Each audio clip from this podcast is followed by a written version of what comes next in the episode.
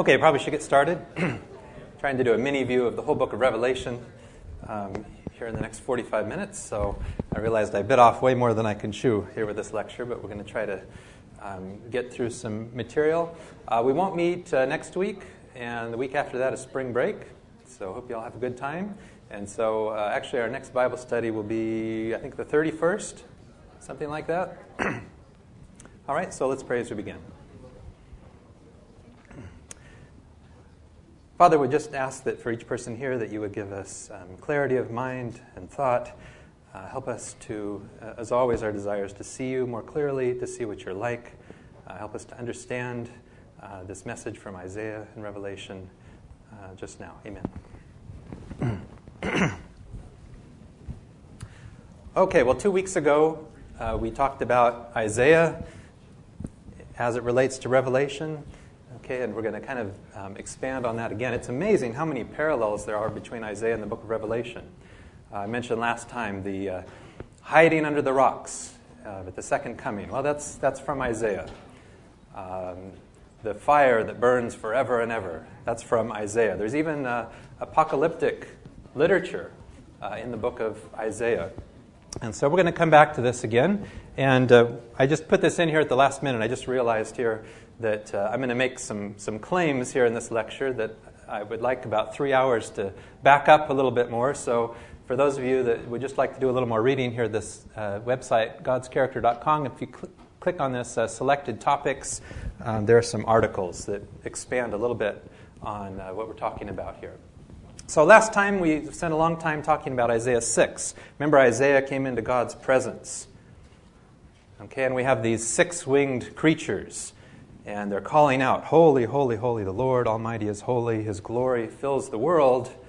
I tried to make the case that, um, well, certainly this is directly from Revelation. We, we have uh, the opening chapters in, in Revelation after the seven churches.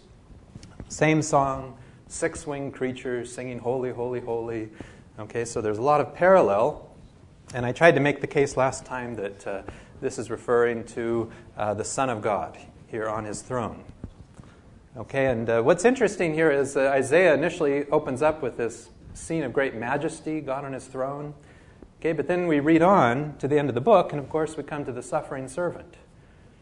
Okay, so we have uh, kind of what could seem like contrasting images God in all of his glory, power, might. He's sovereign. Okay, that's in the beginning of Isaiah. And then in the end, we have this uh, individual here, a servant who grew up before God, a scrawny seedling, a scrubby plant in a parched field. Nothing attractive about him, nothing to cause us to take a second look. He was looked down on, passed over, a man who suffered. Okay, and we're talking about God here, uh, who knew pain firsthand. One look at him, people turned away. We looked down on him, thought he was scum. This is the message uh, Bible translation. And so, um, last time we kind of talked about here that um, one way of looking at this is no question God is all powerful. Okay, and, and not too many religious people doubt God's power. Okay, but what we need to put on an equal plane, okay, is God's love, His humility, His kindness, all of these things that we see uh, revealed in Jesus. God is infinite in power, but He's also infinite in humility, graciousness, all of those things we see uh, about the character of God in Jesus. And we can make that same point from uh, the book of Revelation. I'm just going to give a, a, quick review of what we did last time. After we have this message to the seven churches, okay, then there's this open door in heaven. We'll come back to this. And a voice that sounded like a trumpet. And so John is taken up here through this open door. And there in heaven was a throne with someone sitting on it. His face gleamed like such precious stones as jasper, carnelian. And again, it's the same description as in Isaiah six winged creatures, all singing around the throne. Okay, but then remember what happens. We have, then God is perceived as a slaughtered lamb. So remember, we have this uh, God sitting on the throne, and John saw a scroll in the right hand of the one who was sitting on the throne. There was nothing written on the inside and the outside of the scroll, and it was sealed with seven seals. And I saw a strong angel who shouted with a loud voice, Who is worthy to break the seals on this scroll and open it? Remember, we said last time this is kind of unusual, isn't it? God is holding the scroll. And the question is asked who is worthy You know, it would seem like, well, this is a pretty obvious question here. God's holding the scroll, He's worthy, He should open it. Okay, but then surprisingly, no one in heaven or on earth or under the earth was able to open the scroll and read it. And then John began to weep bitterly because no one was found worthy to open the scroll and read it. And we just imagine the scene there with God holding the scroll and no one is worthy to open it. Okay, and what happened here then is that one of the 24 elders said to me, Stop weeping. Look, the lion of the tribe of Judah, the heir of David's throne, has won the victory. He is worthy to open the scroll and its seven seals. And then I saw a lamb that looked as if it had been slaughtered, but it was now standing between the throne and the four living beings and among the 24 elders. He stepped forward and took the scroll from the right hand of the one sitting on the throne. And again, I would see the meaning here not as the Father gets off the throne, now the Son sits on the throne. Okay, this is a, an understanding, I think, of who God is. Yes, God's all powerful, but as the story unfolds, look at the one on the throne. He's a, he's a slaughtered lamb. Okay, this is more than just an identification. Oh, now we're talking about Jesus. Okay, the term here, the violently slaughtered lamb, which I understand is uh, perhaps the best way to uh, translate this uh, from the Greek, it says something about the character of the person who's on the throne. And kind of to back that up, we talked last time about, uh, again, just to imagine this God is on the throne in all his glory. He holds a scroll. He's surrounded by four living creatures and 24 four elders. No one's worthy to open the scroll. And then we have the violently slaughtered lamb. And when God is perceived like that, okay, notice what happens. Now there's a new song. Okay? How literally do we want to take this? Uh, a different hymn is being sung. This is a new understanding, a new song. And now the result is I heard angels, thousands and millions of them. They stood around the throne, every living creature in heaven, on earth, in the world below, the sea, all living beings in the universe. And they're all singing this new song. Okay, so um, perhaps rather than getting caught up on specifying who the four living creatures are, who the 24 elders are. Certainly, the big picture here is we have this amplification of, of praise. Okay, when God is perceived here as the slaughtered lamb, the all powerful one on the throne, uh, then we have this, uh, this incredible uh, new song. Okay, and so as I said last time, the book of Revelation is, is painting this picture. This is the central image of the book of Revelation. Okay, what follows after uh, this description of the slaughtered lamb on the throne, we have the seven trumpet, there's seven seals, seven trumpets, and seven bowls.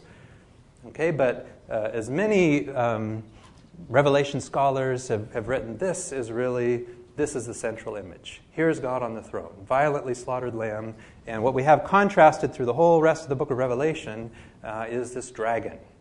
Okay, and so we're, we're to contrast here God uh, and the enemy. Okay, so uh, our takeoff point here from uh, the book of Isaiah, of course, is this poem in Isaiah 14. We read quickly last time. Um, I understand from people that, um, that um, uh, really are experts in Hebrew that this is the, the most carefully constructed, uh, most beautiful uh, poem in the entire Old Testament. At least many have claimed that. And it, uh, it fits the, the genre of funeral poem. Okay, and so this is a poem that's to be read uh, at someone's funeral. Okay, so we'll just read this here and, and consider the meaning. How you are fallen from heaven, O shining one, son of the dawn. We said last time, Jerome in Latin translated this as Lucifer, but O shining one, son of the dawn. How you are cut down to the ground, you who laid the nations low.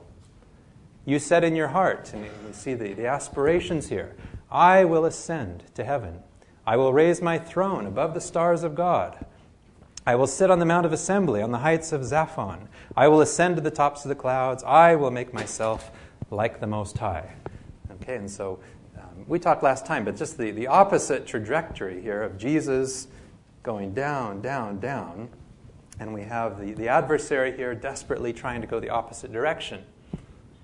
But you are brought down to Sheol, to the depths of the abyss. Those who see you will stare at you and ponder over you. Is this the one who made the earth tremble, who shook kingdoms, who made the world like a desert and overthrew its cities, who would not let his prisoners go home? All the kings of the nations lie in glory, each in his own tomb, but you are cast out, away from your grave, like loathsome carrion, clothed with the dead, those pierced by the sword. who go down to the stones of the pit like a corpse trampled underfoot. You will not be joined with them in burial, because you have destroyed your land, you have killed your people. Now, this, uh, this verse, uh, this passage um, in Isaiah, is amplified so much uh, in the book of Revelation. It's very compact here in Isaiah. It's incredibly expanded on in the book of Revelation. I know we've read this many, many times in this Bible study. It's, uh, at least for me, such a foundational understanding of uh, our world and the way it is, but this war that broke out in heaven. Michael and his angels fought against the dragon, who fought back with his angels, but the dragon was defeated, and he and his angels were not allowed to stay in heaven any longer. The huge dragon was thrown out, and, and again, there's no doubt we're going to name this huge dragon the ancient serpent. Okay, doesn't that bring us back to the Garden of Eden? Name the devil or Satan that deceived the whole world. He was thrown down to earth. Again, same description in Isaiah thrown down to earth and all his angels with him. Okay, so um, Revelation takes off on this passage here in Isaiah and, and builds on it. And so, um, what I'm going to do is try to present just a, a, very big picture of the theme of Revelation. And I think uh, we really get too hung up on the detail. I mean, the details are important in Revelation, but you know, you can spend years going through slowly, and methodically reading the book of Revelation, trying to identify every head, every horn, try to find a specific uh, historical reference.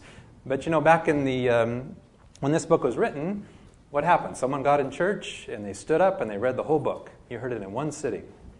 Okay, it really doesn't take that long to read through the whole book of Revelation. And so we, we need to try to get the big picture. And so this war in heaven, Revelation 12 through 14, uh, many um, Revelation experts have said this is really, once we get past the seven churches and there's the slaughtered lamb on his throne, it's this cosmic conflict that is the center of the rest of the book. So, just a few quotes here. This first one's from Dr. Tonstad, but the likelihood that Revelation has a chiastic structure that puts the War of the Ages at the center of the chiasm sets this section apart as the one that gives perspective to the entire narrative. Okay, and others have said this section of the book stands out as a fresh beginning, an uncharacteristically abrupt fresh start, and the pinnacle of the apocalyptic prophecy. So many have seen this, this war in heaven as really a, a center, and this, the seals, trumpets, and bowls, they all kind of revolve around an understanding of this war in heaven, the cosmic conflict, and, and what the issues are in the war in heaven. So, um, what I'm going to try to go over here a little bit is we have this uh, war in heaven, okay, and then we have the, the bowls, um, trumpets, and seals, okay, that all kind of revolve around this. And I talked about this last time briefly, but you know, traditionally we understand these as occurring chronologically. First we have the seals in a linear timeline, then we have the trumpets in a linear timeline, then we have the bowls in a linear timeline. But um, there are a number of problems with that. I mean, the, the seals end with a description, what sounds like the second coming. And the seals end with a description of God wiping tears from every eye. Okay, that's the end of the book of Revelation. Um, and there are just a number of things. They all seem to end on this same point. Yeah, I read this last time, but I want to. What I'm gonna, about to present, it kind of depends on at least being aware of this uh, paradigm. That the seventh seal here ends with a scene at the golden altar. Okay, and then we have rumblings, peals of thunder, flashes of lightning, and an earthquake. Okay, the seventh trumpet ends with a scene at the covenant box. Okay, just like the golden altar here. And the exact same thing flashes of lightning, rumbles, and peals of thunder, an earthquake, and heavy hail. We have the seventh plague that ends with a loud voice from the throne in the temple. So all of these have uh, uh, temple imagery. And then the same thing here flashes of lightning, rumbles and peals of thunder, and a terrible earthquake. They all seem to end here at the same point. Okay, and just a little, a little more evidence for that. I mentioned this last time, not a great movie, but it, it's kind of illustrating the point. This assassination of the president here and, and the vantage point that you get this uh, in this movie. You get one view of the assassination, then you go back in time, and you get someone else's perspective. Now, the movie does move forward chronologically, but it's kind of, you're getting it from different um, angles.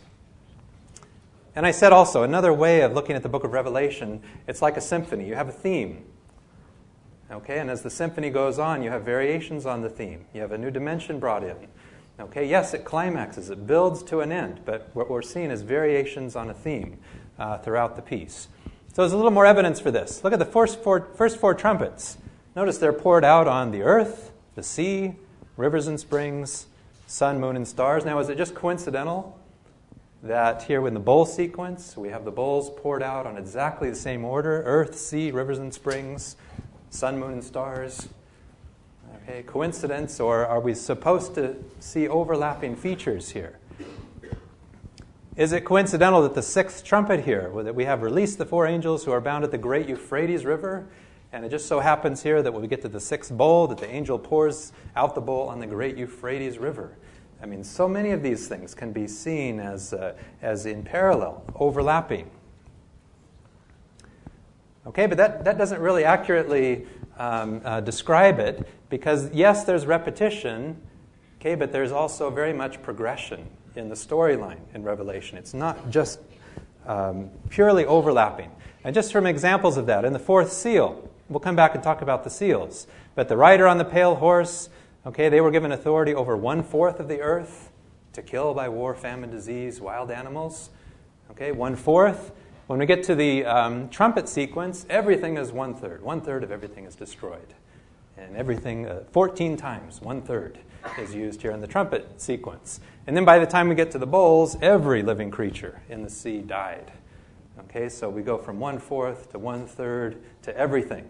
So there's repetition, and but yet there's also progression. And again, I think a, a, a symphonic uh, piece would, would be perhaps our best way of, of picturing this. Okay, another um, thought here about the, uh, the progression in Revelation. When we have the seal sequence, we have this description of the winds are held back because the people are not yet sealed. Okay, we move on to the trumpets. Okay, now they have the mark of God's seal on their foreheads, and now the winds are no longer held back, and the command is given to release the four winds. So that's, that's progression. And then, of course, when we get to the bowls again, the wrath of God has ended. Okay? So there's overlap, but there's also a forward moving story. Okay, last point on that. So the, we have the war in heaven described in Revelation 12, and I said the, the other three sequences expand on that. So let's uh, just go to the trumpet sequence here, and notice the third trumpet that we have this large star burning like a torch which fell from heaven. Okay, is that not supposed to be an allusion here to uh, the fall described in Revelation 12. Most of your Bibles in this uh, third trumpet will have a little footnote, Isaiah 14. Okay, the great fall uh, from heaven. Same thing, but, but notice here we have initially this large star which fell from heaven. Okay, but we move on to the fifth trumpet. Now I saw a star which had fallen down to earth, and it was given the key to the abyss, and it describes the activity of this star. So it's describing a story. Yes, it fell. Here that's in the third trumpet. And now the activity, it had fallen, is described in the fifth trumpet. And in case we have any doubt, we mentioned the ancient serpent of old. It's spelled out in such detail in Revelation 12. Well, the, this uh, being that fell is also specified for us quite clearly um, here in the trumpet sequence. His name in Hebrew is Abaddon. In Greek, the name is Apollyon, meaning the destroyer. Okay, so uh, this, this seems to be, again, spelled out for us. And then when we move to the end of the book, Revelation 20, okay, notice here that in the, in the, in the fifth trumpet, who has the key to the abyss? It's this star which had fallen. It has the key to the abyss. Okay, but we move forward in the story here to the end of the book. Now we have another angel coming down from heaven, and this angel has the key to the abyss. Okay, and the star that had fallen, the dragon, and once again specified that ancient serpent, the devil, Satan, now he's thrown into the abyss. So the, the descent of Satan in Isaiah, remember we said he's fallen from heaven to earth and then he falls into the abyss. Okay, this is described again in much more expanded detail here in Revelation. Yes, he fell from heaven to earth. Okay, he does some things that are described in Revelation, eh, but he, again, in Revelation, just like in Isaiah, completes his descent down into the um, abyss. Okay, so it's a forward moving story. So um, uh, I mentioned last time, at least for me, the, the great significance in incorporating a cosmic conflict. God has an enemy. Okay, and uh, this is so much New Testament, Jesus' own words about Satan, the prince of this world. Paul, the God of this age, small g, the ruler of the kingdom of the air. And then in 1 John, the whole world is under control of the evil one. So I think we, we really have a, we're, we're missing out if we're trying to describe human suffering, uh, all the things, horrible things that go on uh, day in and day out in our world, unless we incorporate a demonic reality. So here's a book. I was talking with some of you about this uh, The Adjustment Bureau. Um, I saw this just a couple nights ago, and it's very interesting. I think um, uh, we should have everyone watch it and then have a discussion about it. But it's, uh, you know, uh, basically the, the idea here is uh, well, Matt Damon uh, falls in love with this woman, and it just turns out that that wasn't God's plan. Well, God is never used, I don't think, in the movie. He's, he's the chairman. Okay, but the, the plan here is not for these two to get together. And so every time Matt Damon would try to do something to meet up with a woman, all, all these funny things would happen. Uh, these men in hats are always kind of getting in the way. Okay? And uh, what, what the, the, the, movie is trying to, I think, uh, stimulate thoughts about here is what we tend to say God, well, at least many would say God does everything. Okay? If, if we go out and rob a liquor store, well, that's somehow part of God's plan or that uh, every little minutia, day in and day out, it's all micromanaged and controlled by God. And so the, the movie kind of stimulates well, how much free will do we really have? How much does God control all of our activities? But uh, what all of these movies leave out is there's never, there's never an, opposing side. Okay, so th- there's certainly no uh, suggestion of a, of a demonic reality in this movie. Okay, and that's been largely neglected entirely. Okay, Satan is uh, not a figure of much interest um, for most. Okay, and um, this I found very interesting. This is from the philosopher Celsus, written in the second century, around 150. And he criticized the early Christians for this belief. Okay, and, and the reason is significant for several reasons. One is it suggests this was what the early Christians felt uh, this was their worldview. And Celsus would say their utter stupidity can be illustrated in any number of ways, but especially with their misreading of the divine enigmas and their insistence that there exists a being opposed to God, whom they know by the name devil. But they, the Christians, show how utterly concocted these ideas are when they go on to say that the highest God in heaven, desiring to do such and such, say, confer some great gift on man, cannot fulfill his purpose because he is opposed and thwarted by a God who is his opposite. Does this mean that the Son of God can be beaten by a devil? So we have a hard time wrapping our minds around an all powerful God who has an enemy. If God's all powerful, why doesn't he snuff him out? Okay, and so uh, to, for Celsus, this was ridiculous that God would have a real foe. Okay, and um, so, but that's that's I think uh, what we're trying to wrap our minds around. So let's come back here now, and I want to just go through very. It's dangerous to do this quickly, okay? But I want to go through quickly here the seals, the trumpets, and the bowls, and let's see. Can we incorporate uh, here a cosmic conflict uh, into these three sequences? So again, we said. Um, we have the seven churches. And I just find it interesting here that the, a church that is not criticized, Philadelphia, okay, they have an open door in front of them. The Laodiceans obviously would have a closed door here because God is described as saying, Look, I stand at the door and knock. And you're all familiar with the famous picture of this. Okay, and so we have uh, open door for Philadelphia, closed door for Laodicea. And at this point, John sees an open door in heaven. And we get this spectacular scene. There's God on his throne. Okay, and then there's the slaughtered lamb on the throne. Okay, so from that central image, uh, we move into the seals. Okay, and uh, what do we remember? We want to find an Old Testament reference for just everything that we're going to look at in the Revelation. And many have seen that uh, the seals in Ezekiel are, are, reference here for the seals that are described in Revelation. Both seals in, in Revelation, they're covered with writing on both sides. And in Ezekiel, Ezekiel saw that there was writing on both sides of this scroll. Okay? And uh, are the seals here, are they a good thing? Well, for Ezekiel, notice cries of grief were written there, wails and groans. This would not appear to be a good uh, reality um, here that's, uh, that's on this scroll. Okay, so what's being described here in the seals? Well, of course, we have four riders that go out. Okay, and the first one here is a white horse, so instinctively, you know, anything that's white, that, that must be a good reality. And its rider held a bow, he was given a crown, he rode out as conqueror uh, to conquer. Okay, who is that describing? Well, uh, again, if we go back to Ezekiel, there's another rider uh, with a bow.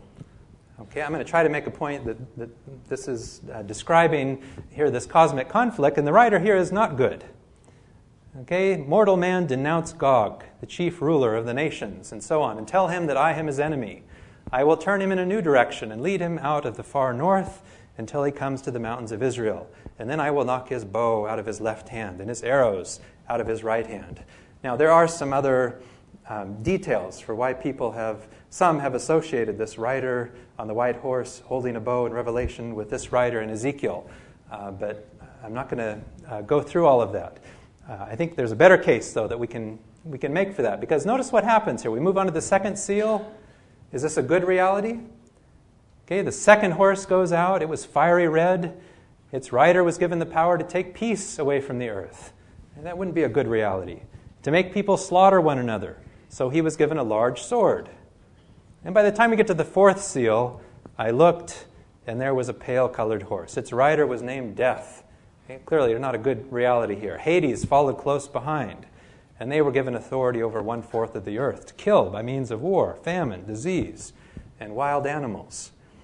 Okay, so uh, one way of looking at this, uh, admittedly not the most common way of looking at this, is to see who is that rider on the white horse. Well, by the time we get to the fourth horse, um, perhaps the same rider, but now it becomes clear. And remember, even Satan can disguise himself to look like an angel of light. Okay? And we have this description then of, you know, God is holding back the winds. But when we come back to the cosmic conflict here described in Revelation 12 and 13, that Satan here was allowed to wage war against God's holy people to conquer them. Okay, it was given authority over every tribe, people, language, and nation. Everyone living on earth will worship it. That's pretty sobering. Everyone living on earth will worship it. Okay, so um, I, am making this claim. I think we can, we can perhaps make a better case for this when we get to the trumpet sequence that the first, first four seals highlight the destructive reign of Satan, war, famine, persecution, death. Remember, what is Satan? He's a deceiver. If you're a deceiver, you, you cloak you know, what you're really up to. And so then it makes sense that in this context, what is the fifth seal? I won't read this, but what is the fifth seal? This is really uh, Theodicy 101. Why? God, how can you allow this to happen? How long before you intervene and do something? Okay, it's the natural question to ask after everything that's gone on here with the four uh, previous seals and horses. Okay, and so we ask the question here uh, why does God allow uh, the enemy to wreak such havoc? And uh, um, one quote for, here from Jesus, and then a few other quotes on that. Jesus told this parable. I'll just, I'll just mention briefly. The kingdom of heaven is like a farmer who planted good seed in his field, didn't plant any bad seed. But that night, as the workers slept, his enemy came and planted weeds among the wheat, and then slipped away. Okay, and here the point of the story is well, an enemy has done this. Okay, but why didn't God just rip out the weeds? Good question. Well, should we pull out the weeds? And he said, No, you'll uproot the wheat if you do. Let both, both grow together until the harvest. And we have a harvest scene also, you know, in Revelation. Everything comes, uh, ripens fully. Okay, so if God is going to intervene and just destroy evil and destroy the evil one, okay, apparently that would be counterproductive if it's done uh, prematurely. Okay, and so this is, uh, I think, an incredible quote from Dr. Tonstad's book, his explanation of why God has allowed this cosmic conflict uh, to go on so long. Dr. Tonsted would say the repeated identification as Satan as the deceiver solicits an understanding of the means by which the uprising must be overcome. As a deceiver, Satan wins support for his cause and program by something other than what he truly represents. That would be the nature of a deceiver. If this is the case, the simple demolition of the deceiver will not suffice unless or until his true character has become manifest. Such a perception of the cosmic conflict depends on the presentation of evidence for its ev- uh, resolution. To the extent that the deceiver wins support by purporting to be what he is not, he must be unmasked by evidence to the contrary. What is that evidence? Notice, by the evidence of his own actual deeds. To the extent that the deceiver gains influence by slandering his opponent, okay, isn't that what happened at the tree? His cause will unravel if the actual deeds of his opponent turn out to be different from what the slanderer has made them out to be. Isn't that what we see in Jesus? Okay? Did anyone expect God to look like Jesus? Okay? But it's not just the evidence of who God is, it's also the evidence of the adversary. The crucial point relates to the fact that a conflict of this nature cannot be resolved by force. Inevitably, this requirement exposes at least one troubling risk that is intrinsic to the non use of force. If the deceiver is partly to be unmasked by the evidence of his own actions, it means that he will be granted the opportunity to bring his design to fruition. Satan must be allowed to commit evil for his evil character to be manifest. And I like his last sentence here the political risk to the divine, typo there, divine government of this projected policy, not to mention the theologic risk, hardly needs to be elaborated. And isn't that the big, uh, probably number one thing that keeps people away from God? It is, well, why did this happen? You know, all of this suffering. How could a powerful God uh, allow this to go on? Okay, but we're, we're trying to maybe understand uh, some, some core issues that, that surround that. So we have this rider in the seal sequence, and then the book of Revelation ends with another rider. And now there's no ambiguity about who this rider is. His name is faithful and true. It's almost like we're contrasting. That other rider uh, was not faithful and true. And notice, he doesn't have a sword in his hand, it's coming out of his mouth. What does that mean? Truth evidence. I mean, God's means of winning the cosmic conflict. It's coming out of his mouth. Okay, that's very significant. And he has a robe covered with blood. Okay, whose blood is that on the robe? That's his own blood. Okay, this, this should bring us back to the slaughtered lamb on the throne. Okay, he comes not with the blood of his enemies on his robe, it's his own blood. So, very different here if we contrast the rider in Revelation 19 uh, with the rider in, in the seal um, sequence. Okay, but I think we can um, make a better case if we agree that the trumpets, seals, and bowls overlap. Okay, then uh, I think the trumpets is where we can really make our best case uh, for a, a demonic reality. Okay, so the first angel blew his trumpet. Hail and fire mixed with blood came pouring down on the earth. And notice one third of the earth was burned up. And this one third, it's 14 times, over and over and over. One third, one third, one third in the trumpet sequence. And it's always uh, destructive. Okay? And uh, as some have said here, this should remind us, again, coming back to the, the central uh, description here in Revelation 12, that this dragon, he swept away one third of the stars. Okay? And that, that rather just seeing this as a quantity, that perhaps this one third is uh, an identifying mark.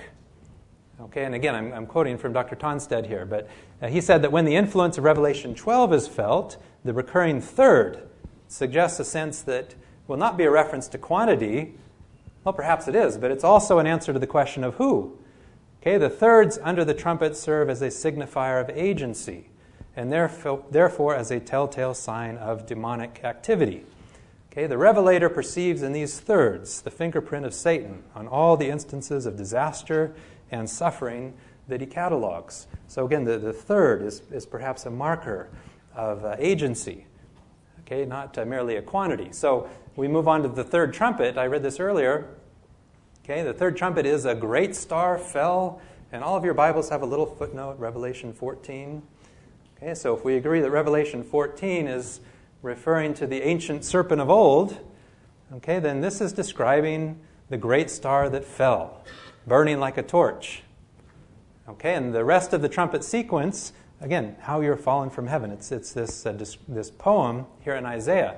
But the rest of the trumpet sequence describes the, uh, then the, the demonic activity. So the fifth trumpet, I saw a star that had fallen to earth from the sky. Notice what he's up to. He was given the key to the shaft of the bottomless pit. Now, this is, this is a, you know, trying to paint a picture here for us. But when he opened it, smoke poured out as though from a huge furnace, and the sunlight and air turned dark from the smoke. And then locusts came from the smoke. Okay, who are the locusts? And they descended on the earth, and they were given power to sting like scorpions. And from their mouths came out fire, smoke, and sulfur. Okay, so uh, who, who um, administers fire, smoke, and sulfur? Well, are these good, these scorpions? I mean, if this star from heaven that has the key to the abyss opens this up, these locusts come out, is this a good reality? Well, it becomes pretty clear it isn't, because they have a king. Okay, who's their king? He's the angel in charge of the abyss. His name in Hebrew is Abaddon. We read through this. He is the destroyer. So I think we'd have to say, looking at the trumpet sequence, is the demonic side active? I mean, clearly they're active here. They have a king, and he is the destroyer. And again, coming back to Isaiah 14, you have destroyed your land, you have killed your people.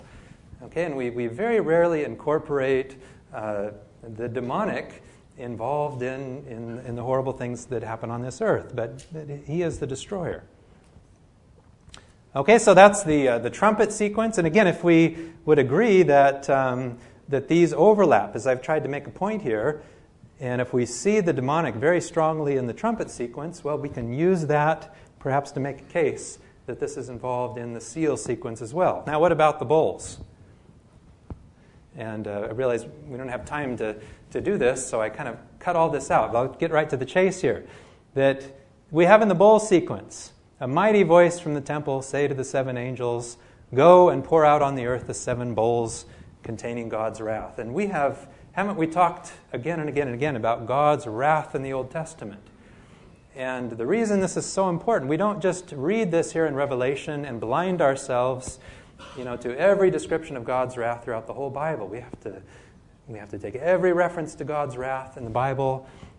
The wrath of the Lamb, isn't that an interesting term in Revelation? Uh, have you seen a, a, a lamb with wrath? What does that mean? Well, what have we described here in the Old Testament? Again and again, God's wrath. What is it? God's wrath in the Babylonian captivity, the Assyrian captivity. He's always, how can I give you up? How can I let you go? And we associate that with God's wrath. Romans 1. Remember where Paul said three times what God's wrath is. He's given them over, given them over, given them over. Okay, and I, I quote this uh, here not as a, a, proof, okay, but just for, for some of you, uh, the, the words of someone who wrote these words here on these banners, that I, I found this um, interpretation of the, of the bowl sequence uh, one that I would agree with.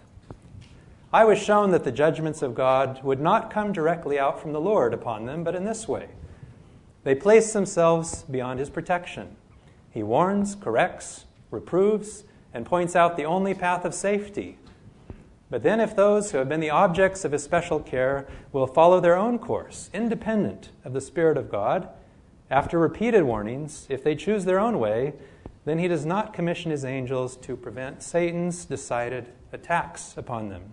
It is Satan's power that is at work at sea and on land, bringing calamity and distress and sweeping off multitudes to make sure of his prey. And storm and tempest, both by sea and land, will be, for Satan has come down in great wrath. He is at work. He knows his time is short, and if he is not restrained, we shall see more terrible manifestations of his power than we have ever dreamed of. Now, admittedly, this is a minority view of the book of Revelation. Most see all of this, it's God's judgment. It's God's judgment for sin. Okay, I think there is another way of, of interpreting if we incorporate a cosmic conflict. And I'd like to just uh, state it in conclusion a little bit. Why is this important? I want to go back to Daniel. It's, it sh- I think should be a part of our reality, cosmic conflict. Uh, why don't, doesn't prayer seem to be more effective sometimes? We wonder about these things. And, um, you know, Daniel prayed, nothing happened, 21 days. Okay, and then finally an angel came 21 days later. I've come in answer to your prayer. And it's like we have this curtain that's pulled back. And we see why wasn't Daniel's prayer answered? What is going on behind the scenes? Okay, and what is going on behind the scenes here is quite incredible. That the angel prince of the kingdom of Persia opposed me for 21 days? Who's that? Angel prince of Persia. Persia. And then Michael, one of the chief angels, came to help me. Gabriel needs help. Now I have to go back and fight the guardian angel of Persia, who are all these uh, who are these beings here? And after that, the guardian angel of Greece will appear. There's no one to help me except Michael, Israel's guardian angel. He is responsible for helping and defending me. And so it's, it's an amazing picture in the Old Testament. We've said there's a relative absence of Satan and the demonic in the Old Testament. Yet here we have this description here. Daniel prays, and this seemed to unleash this uh, cosmic conflict. Uh, when we go over uh, Daniel, I'll describe, I think this is going on in the mind of Cyrus. Okay, but the, the prayer uh, really has a powerful effect because we enter into the cosmic conflict, um, you know, when we are prayerfully connected with God.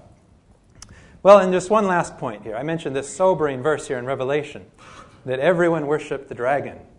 Uh, I don't, um, we tend to associate Satan mainly with uh, Halloween and Ouija boards and those kinds of things. But that's, um, uh, that would certainly be a superficial understanding. I, what I take away from the book of Revelation is that we have two pictures, uh, two rivals here that are involved. One is uh, the real God, all powerful, okay, but we see his character here on the throne, the slaughtered lamb, Jesus.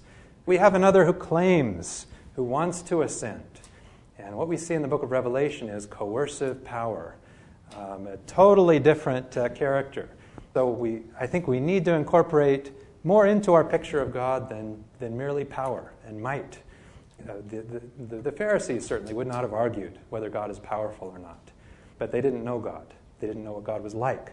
And they looked at Jesus and said he has a devil. So uh, the question is not, is God powerful? The question is, uh, what do we believe about God's character? All right, let's pray. Father, thank you for so many images uh, in the Bible, so many vivid images that are meant to um, perhaps uh, force the issue in our mind. What is our understanding of who you are? Pray for each one here that we would come closer to the reality of uh, God as revealed in Jesus Christ. Amen.